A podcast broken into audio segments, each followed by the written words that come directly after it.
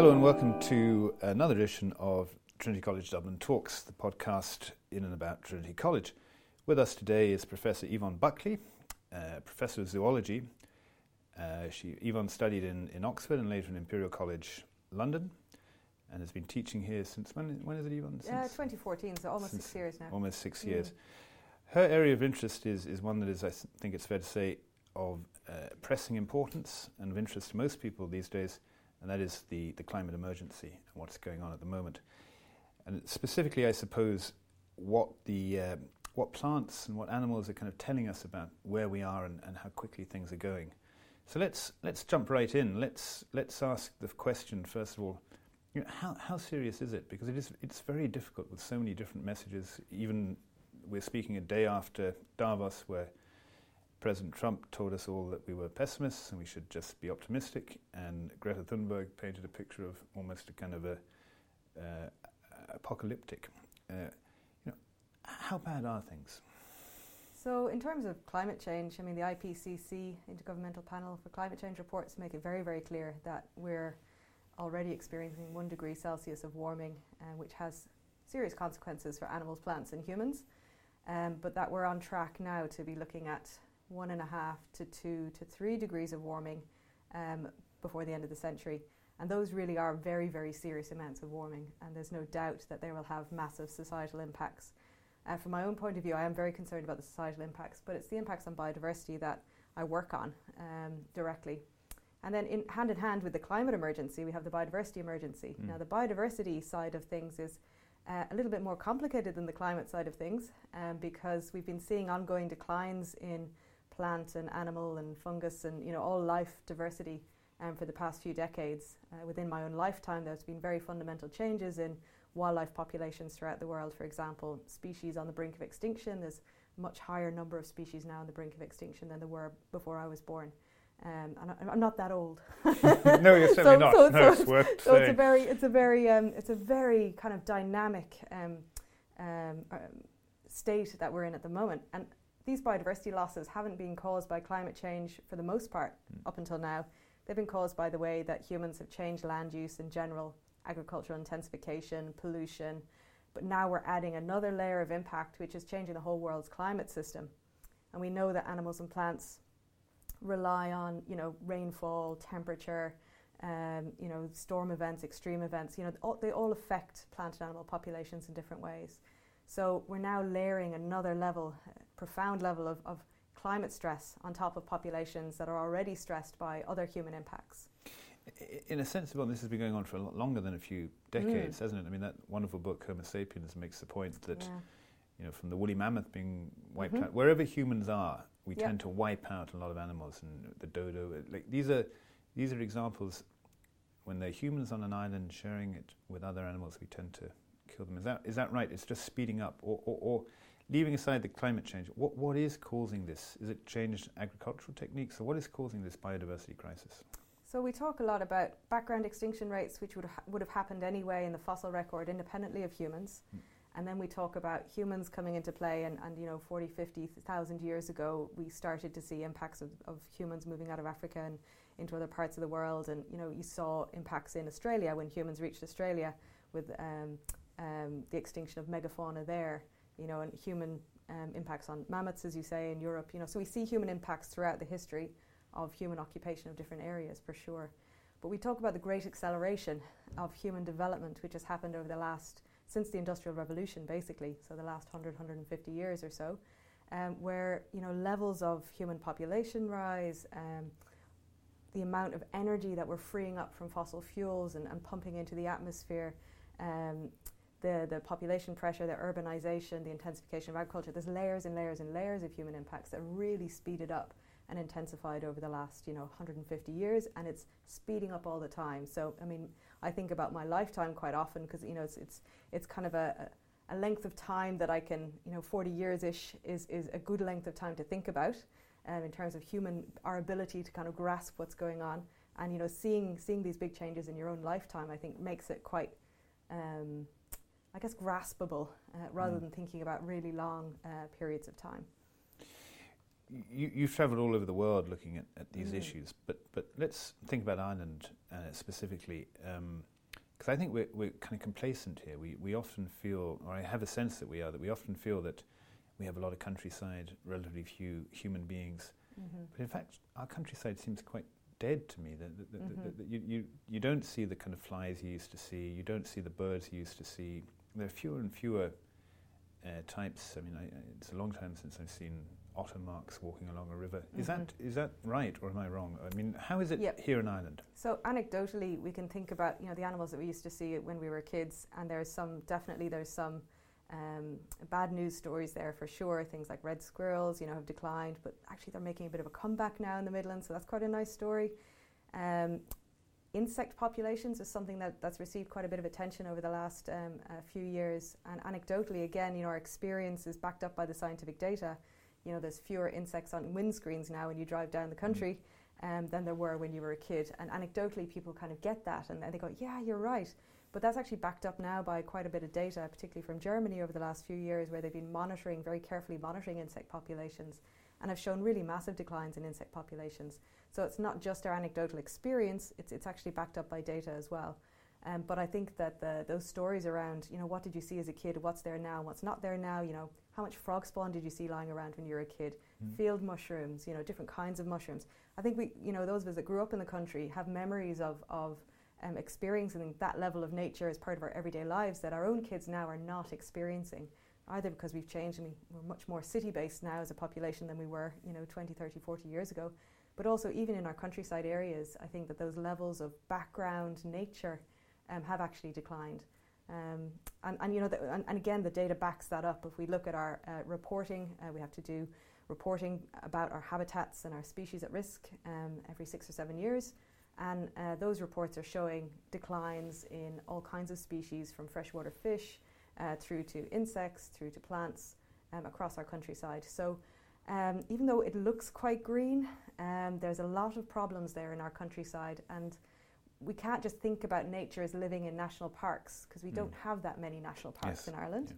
And that's a problem, I think. And those that we do have suffer from some big management challenges that really need to be tackled. Um, but most of our, our wildlife and our nature lives in the wider countryside, in our lakes and rivers and fields and hedgerows. And as, as agriculture intensifies in, in some of those areas, um, that leaves less space for nature and less space for wildlife. And we have to now be very conscious about how we put it back and how we look after it. Now, look, I, I know you're, you're, you're, optimistic in that you think that it's still possible to turn back mm-hmm. the clock, that this isn't a one way street. But let's, before we talk about possible solutions, both in our own lives and at a policy level, let's just play the tape forward and talk about what will happen if we just continue on the, the path mm-hmm. that we're, we're dancing mm-hmm. down at the moment. I mean, how bad do you think it could get within the lifetime uh, of most people in the next 40 years? Yeah, okay, well, think about water quality for just a second. You know, that's something that's of fundamental um, importance to us. And we've experienced some big disruptions in our water quality over the last few years with, you know, boil water notices and all that kind of stuff. I think we don't make the connection that our water comes from the environment. It comes through these kinds of ecosystems, so through the bogs, through the fields. Um, and if we're spraying tons of chemicals on our farms, if our bogs are drying out, they're being overgrazed and not regenerating, not being able to store and filter that water, that has massive knock on consequences for what comes out of our tap.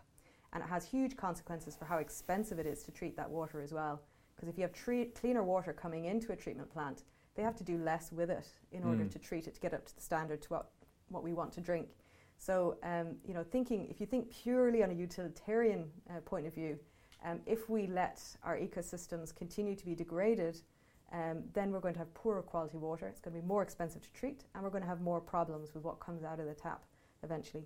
The same for um, uh, things like air quality. You know, it's been shown that trees in cities improve air quality. So there are lots of you know ways that we can, uh, well, you know, there's problems if we cut down all the trees in a city, it'll make the air, air uh, pollution problem worse. But then there's solutions we can put those trees back, we can restore bogs, we can, you know, um, think about protecting our water courses and, you know, putting in buffer zones around our rivers and lakes to protect them from some of those inputs of, you know, nitrogen fertilizers and, and things like that are, that are actually causing problems. Now, you, you, you uh, like many of your colleagues, uh, are, are very interested in how public policy can be can be changed mm. to, to improve things. And you've you've uh, sat on several committees. You've uh, aligned yourself with academics here in Ireland and, and elsewhere. what, what do you tell politicians? What, what do you say to a minister, or what would you say if you were sitting down in front of a minister for environment now rather than me? Yep. And you know, if you were to give a kind of a hierarchy of things that he or she should change, mm-hmm. where, where, would it be? So there's a few things that matter, you know, that really grab attention, I guess. And I think something that politicians want to get hold of is not just the problems, but what the solutions are. It's very difficult to go out there and sell a problem to the electorate. Um, the electorate knows about the problems. Mm. And my feeling is that politicians should be saying, acknowledging the problem and saying, look, we, we will listen to the science and see where the problems are. Um, so we, when I talk to, you know, I've talked to, to the minister um, in charge of biodiversity, um, Minister Madigan in the past, and you know, get, you know, there's a, there's an understanding and an acknowledgement there that there is a problem. And then what I try and do is say, and this is what we need to do about it. And here are some ways that we can do that. Or, you know, we need to get on the front foot and try and fix this. Um, you know, here's a solution, here's a solution. Um, I try and talk about um, the levels of funding that go into biodiversity. I think this is, it's not the solution, money is not the solution to everything, but without money and without resources, human resources, human capital, and financial capital, um, it's very difficult to fix those problems. And I talk about local solutions as well because this idea that nature isn't confined to, you know, urban Dublin or, you know, very specific parts of the country. There's something everybody can do in their own places. And that local authorities are very important actually in um, catalysing action within their local areas and community groups are really important. So I think that, um, you know, getting some of this action back, you know, back to the grassroots, to the people who live in those areas and, and, and, um, and look after them and have impacts there is super important. But the level of resourcing that's available for the National Parks and Wildlife Service, for example, is just woefully inadequate for what we expect that agency to do. Um, I think we um, spend more on the greyhound industry. That's exactly right, and that's on, a great statistic. But it really yeah. is a thought-provoking. It is very, yeah. very thought-provoking. It's like, is that the priority that we give mm. to all of biodiversity on this island and the benefits that it gives to us? Um, I, you know, I personally don't think it is. I think that, that biodiversity in nature has a much higher priority, and those priority those priorities need to be backed up with resources. Mm. So this idea that our national parks, you know, they, they need management. You can't just lock up an area and expect it to look after itself. There needs to be, um, you know, more rangers in there, people doing research, trying to figure out what the best way of managing rhododendron is, for example, or um, the best way of uh, protecting red squirrels, or you know whatever it is that that that um, whatever conservation actions are needed.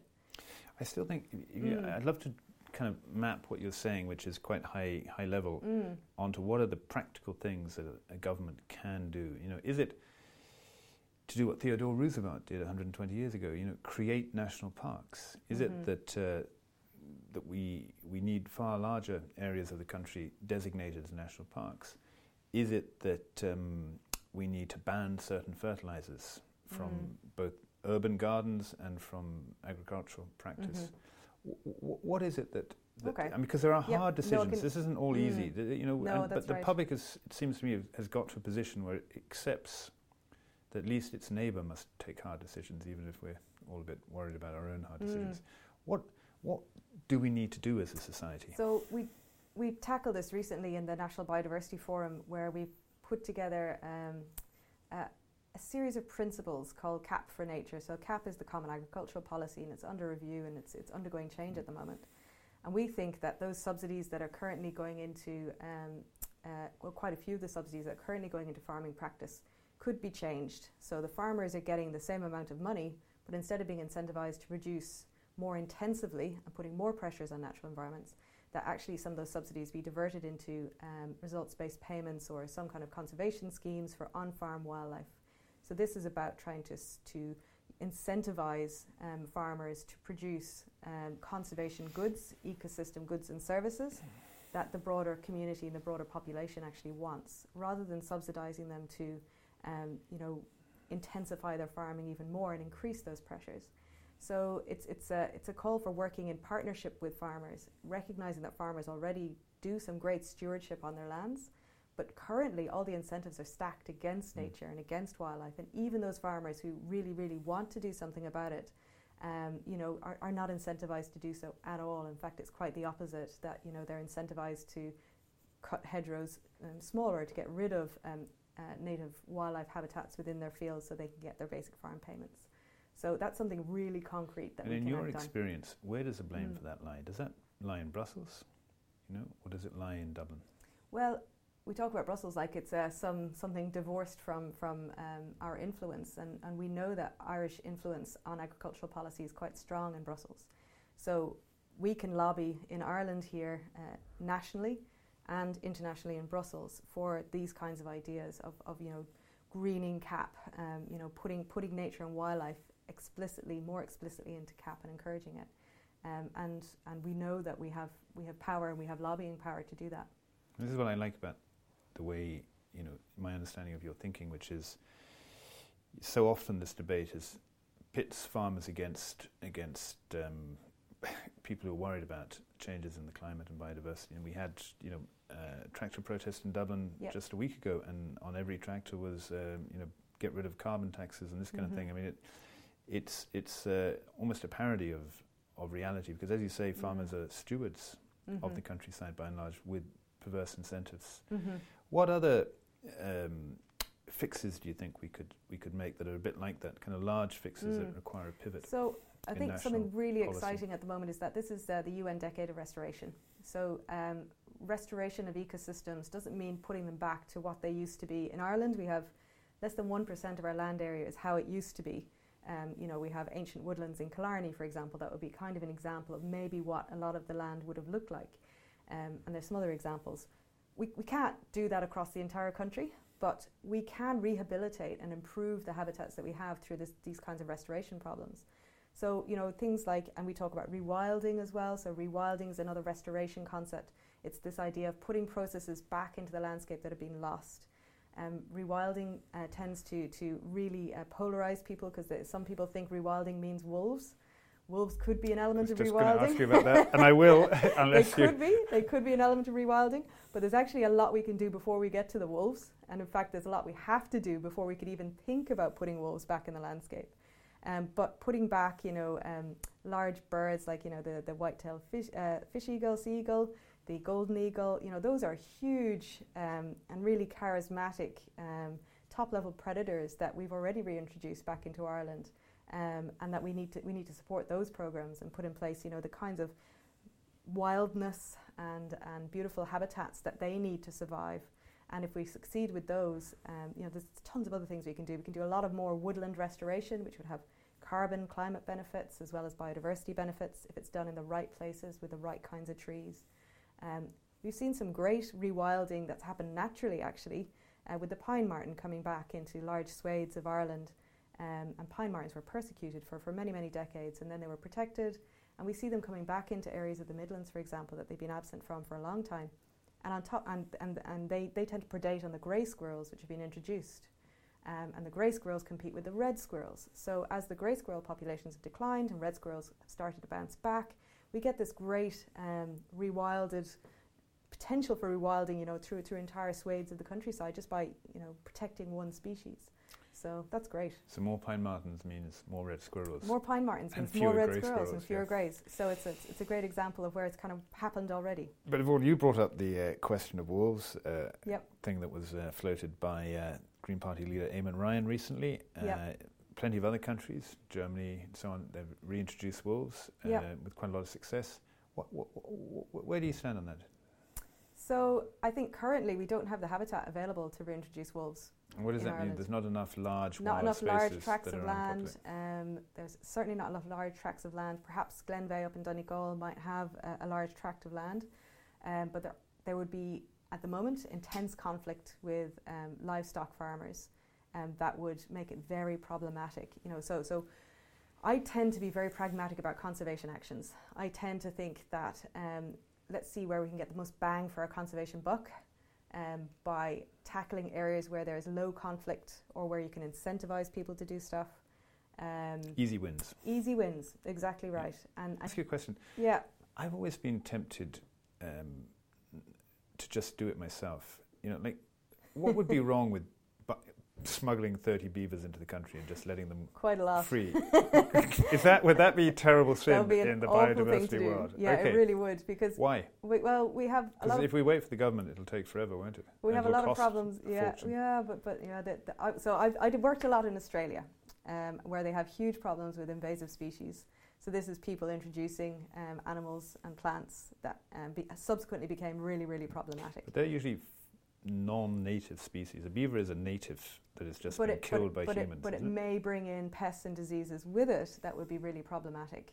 Um, so you, you'd need to have quite, you know, so, so they could transmit diseases or parasites to other native species in Ireland. So I think that vigilante um, animal introductions into Ireland is, is not a good idea at all.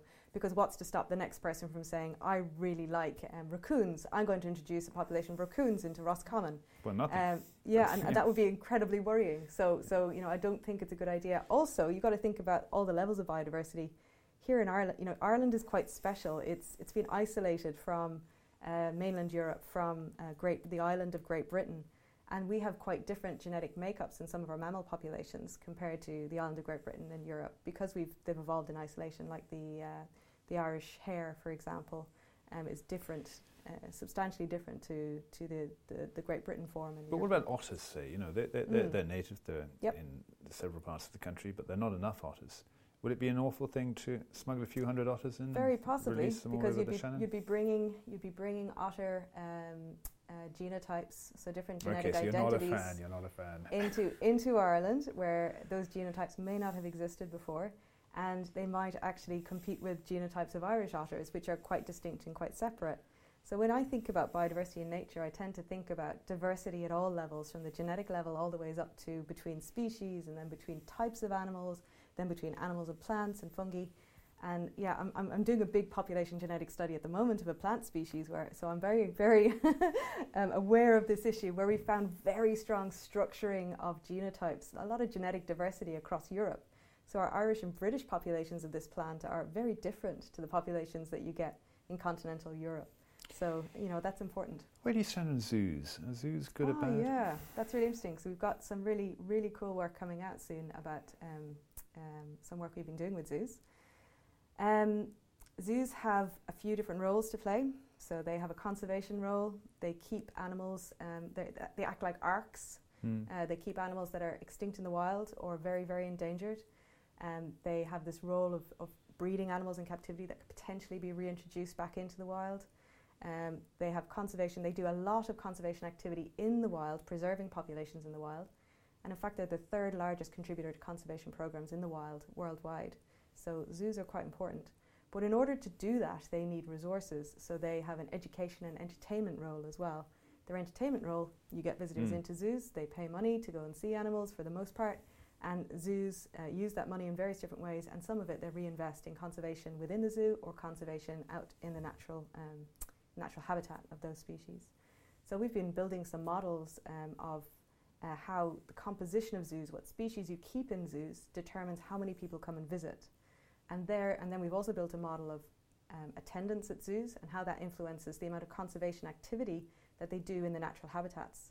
And we find uh, very strong relationships between what you have in a zoo, what kinds of animals you have in a zoo, and how many people come and see them. Some things are more popular than others. Um, and we also find that the more people that come to a zoo, the more conservation activity they do in the wild. So that leads, leaves open kind of the question of, well, can we, you know, change the composition of zoos to maximize attendance and also maximize these conservation objectives that zoos have? So I'm very But interested in exploring that. You're a fan, though, essentially. You're not one of these people who thinks they should be closed down I, no, I don't think they should be closed down. I mean, I think zoos are constantly improving in terms of animal welfare, and, and, they, and the pressure to do so is, is right and good and proper, and we should keep an eye on animal welfare for sure. Uh, but they do fulfill really important education roles and really important conservation roles, um, and um, I, I value all those activities. Finally, let's let's come to us as individuals Hmm. and, and our responsibility to, to the planet. Yep. Can I ask a personal question? I mean, what, what, what do you do in your everyday life that Mhm. perhaps your friends and neighbours don't do that's informed by your research and you know all the all the stuff that we've just been talking about? I mean, how are you a bit different to other people in terms of behaviour? Um, we try and reduce our consumption. I think that's the most important thing we can do to help both the climate emergency and the biodiversity emergency. so does that mean what does that mean in effect? That means uh, cooking from scratch. Um, so we don't we don't eat a lot of processed food. Um, that means growing some of our own food. Uh, that means not buying clothes, um, stuff um, very often. It means valuing other things. So wi- within my family, we talk a lot about um, valuing not valuing money and consumption, but valuing things like happiness and how we can achieve happiness through experiences and family time and things like that.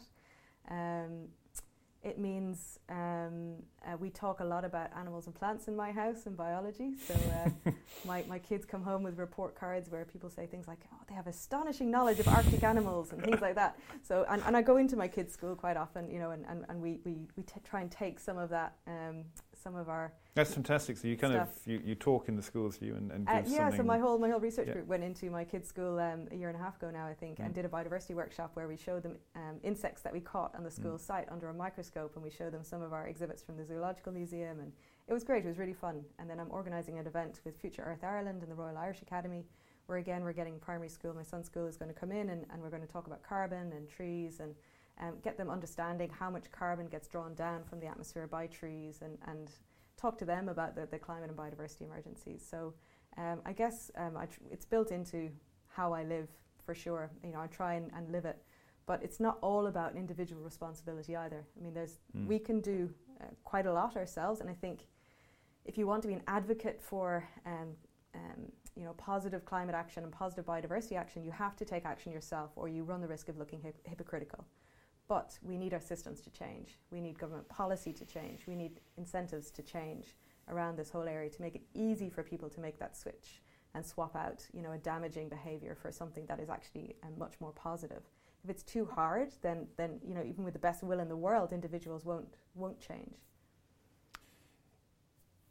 I suppose finally, I can't help asking this. I don't know why it pops into my head, but do you have a regard for people who have lost patience with the system? I'm thinking of Extinction Rebellion. Mm-hmm. I'm thinking to a degree of people like Greta Thunberg as well. Mm-hmm. Um, do you think they're right or do you think they're wrong? I think that there is definitely a place for people calling out um, the problem. And what we've seen over the last couple of years is a much higher realization that there is a problem. Now, Greta Thunberg is very, very direct, but what she says again and again and again is listen to the science. You know, so so so she's not she's not um, telling a message that is made up out of her own head or that Mm. comes from you know a lobby group or an, uh, you know uh, some kind of you know crazy agenda lobby group. She she just puts the IPCC report, which is about climate change, on the table and says, "There's the climate science." She puts the IPBES report, which is about biodiversity loss, on the table and says, "There's the science." And there are thousands of scientists that have contributed to and stand behind both of these reports. So um, I can't, you know, it's it's. She has got massive recognition that the science is there and the science is real, and, and she's amplifying that message. So I do have respect for that role. Um, I think that it can be polarizing, but um, we're running out of options. So we've tried the softly, softly approach for, for a long time now, um, and it hasn't gotten that kind of traction that we need in order to get systems to change, because we're talking about systemic change. And that's in the IPBES report about um, the biodiversity emergency. Systemic change is needed, but there are huge vested interests that are countering the kinds of systemic change that we need.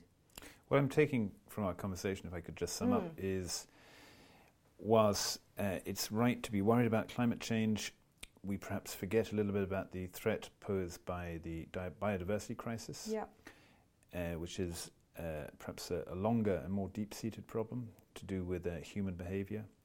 But um, we don't need to despair yet. There Mhm. are there are solutions. Is that is that a kind of a summary of, of your yeah, thinking? we, we Yeah. do have time to act, but Mm, we have but to not, act now. Not as much time as some people think. yeah, absolutely. Yvonne Buckley, thank you very much for, for joining us. Thanks.